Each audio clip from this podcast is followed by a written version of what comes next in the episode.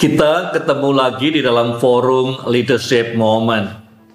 Kali ini saya akan membahas tentang how leaders throw the towel of leadership. Throw the towel adalah sebuah kiasan atau ungkapan dalam sebuah pertandingan di mana salah seorang di antara yang bertanding menyerah kalah. Dia mungkin masih ada di atas ring, tapi dia sudah menyatakan bahwa dia kalah. Di dunia sekitar kita, kita dapati banyak pemimpin, tetapi sesungguhnya sudah tidak memainkan peran atau role-nya sebagai pemimpin yang efektif. Saya mengusulkan lima simptom, lima tanda berikut ini untuk melihat pemimpin-pemimpin yang tidak lagi berfungsi efektif dalam memimpin walaupun dia masih punya jabatan. Yang pertama adalah blame game. Pemimpin yang baik akan bertanya, yang salah apa? Problemnya apa? Akarnya apa? Bagaimana cara menyelesaikannya? Itu pemimpin yang efektif. Tapi pemimpin yang tidak efektif atau pemimpin yang menyerahkan peran kepemimpinannya yang efektif akan bertanya, ini salahnya siapa? Pada saat kita menyalahkan orang, pada saat itulah kita lemparkan tanggung jawab sebagai pemimpin dari pundak kita. Simptom yang kedua adalah pada saat pemimpin takut mengambil keputusan. Tugas yang paling penting dari seorang pemimpin adalah decision making, mengambil keputusan buat organisasi, buat orang yang ikut dia, buat gereja, buat keluarga, buat perusahaan. Dalam banyak hal, keputusan yang diambil itu keputusan yang sulit. Apalagi keputusan yang benar sering kali harganya mahal. Banyak pemimpin yang takut mengambil keputusan karena takut kehilangan. Kehilangan apa? Kehilangan popularitas, kehilangan kenyamanan, kehilangan pengikut, kehilangan jabatan.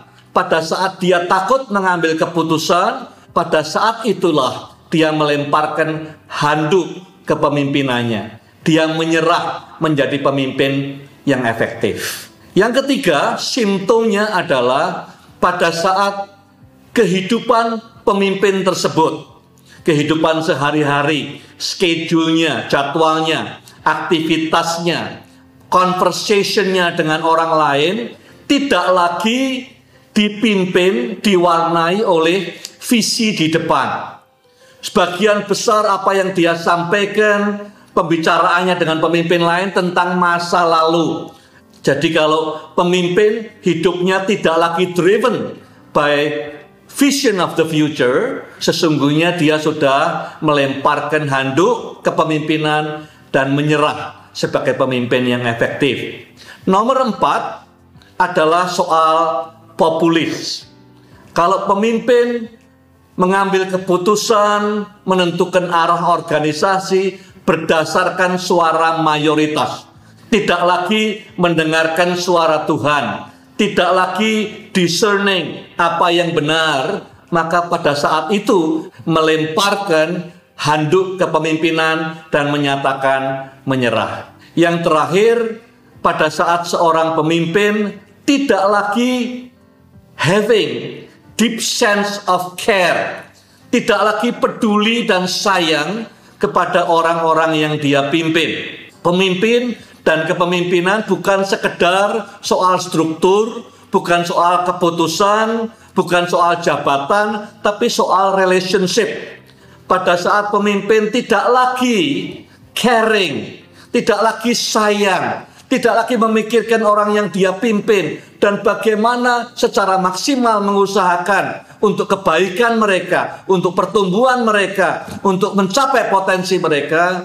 Pada saat itu dia melontarkan handuk tanda menyerah sebagai pemimpin. Jadi saudara bisa lihat keliling pemimpin-pemimpin di perusahaan, di keluarga, di organisasi, di gereja, bahkan dirimu sendiri kalau sudah melihat simptom ini artinya kalau ini berlangsung terus-menerus maka tidak mungkin efektif kepemimpinannya. Dia mungkin masih menjabat, dia masih punya wewenang untuk tanda tangan cek, dia sudah tidak punya jubah otoritas kepemimpinan yang sesungguhnya. Yang pertama, blame game.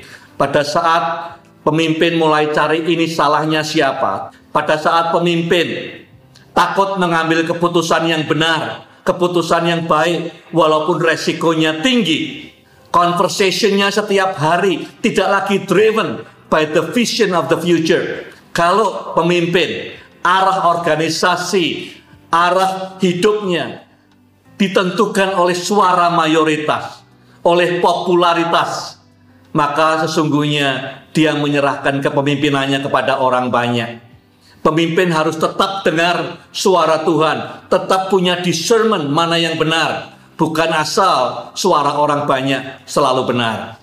Yang terakhir, pada saat seorang pemimpin sudah tidak lagi passionate, deep sense, caring, loving, menyayangi, peduli dengan orang yang dia pimpin. Pada saat itu, dia sudah melempar handuk tanda menyerah sebagai pemimpin yang efektif. Saya berdoa tidak ada satupun dari saudara yang menampilkan simptom-simptom ini dan tidak menyerah sebagai pemimpin yang dipanggil oleh Tuhan. Terima kasih.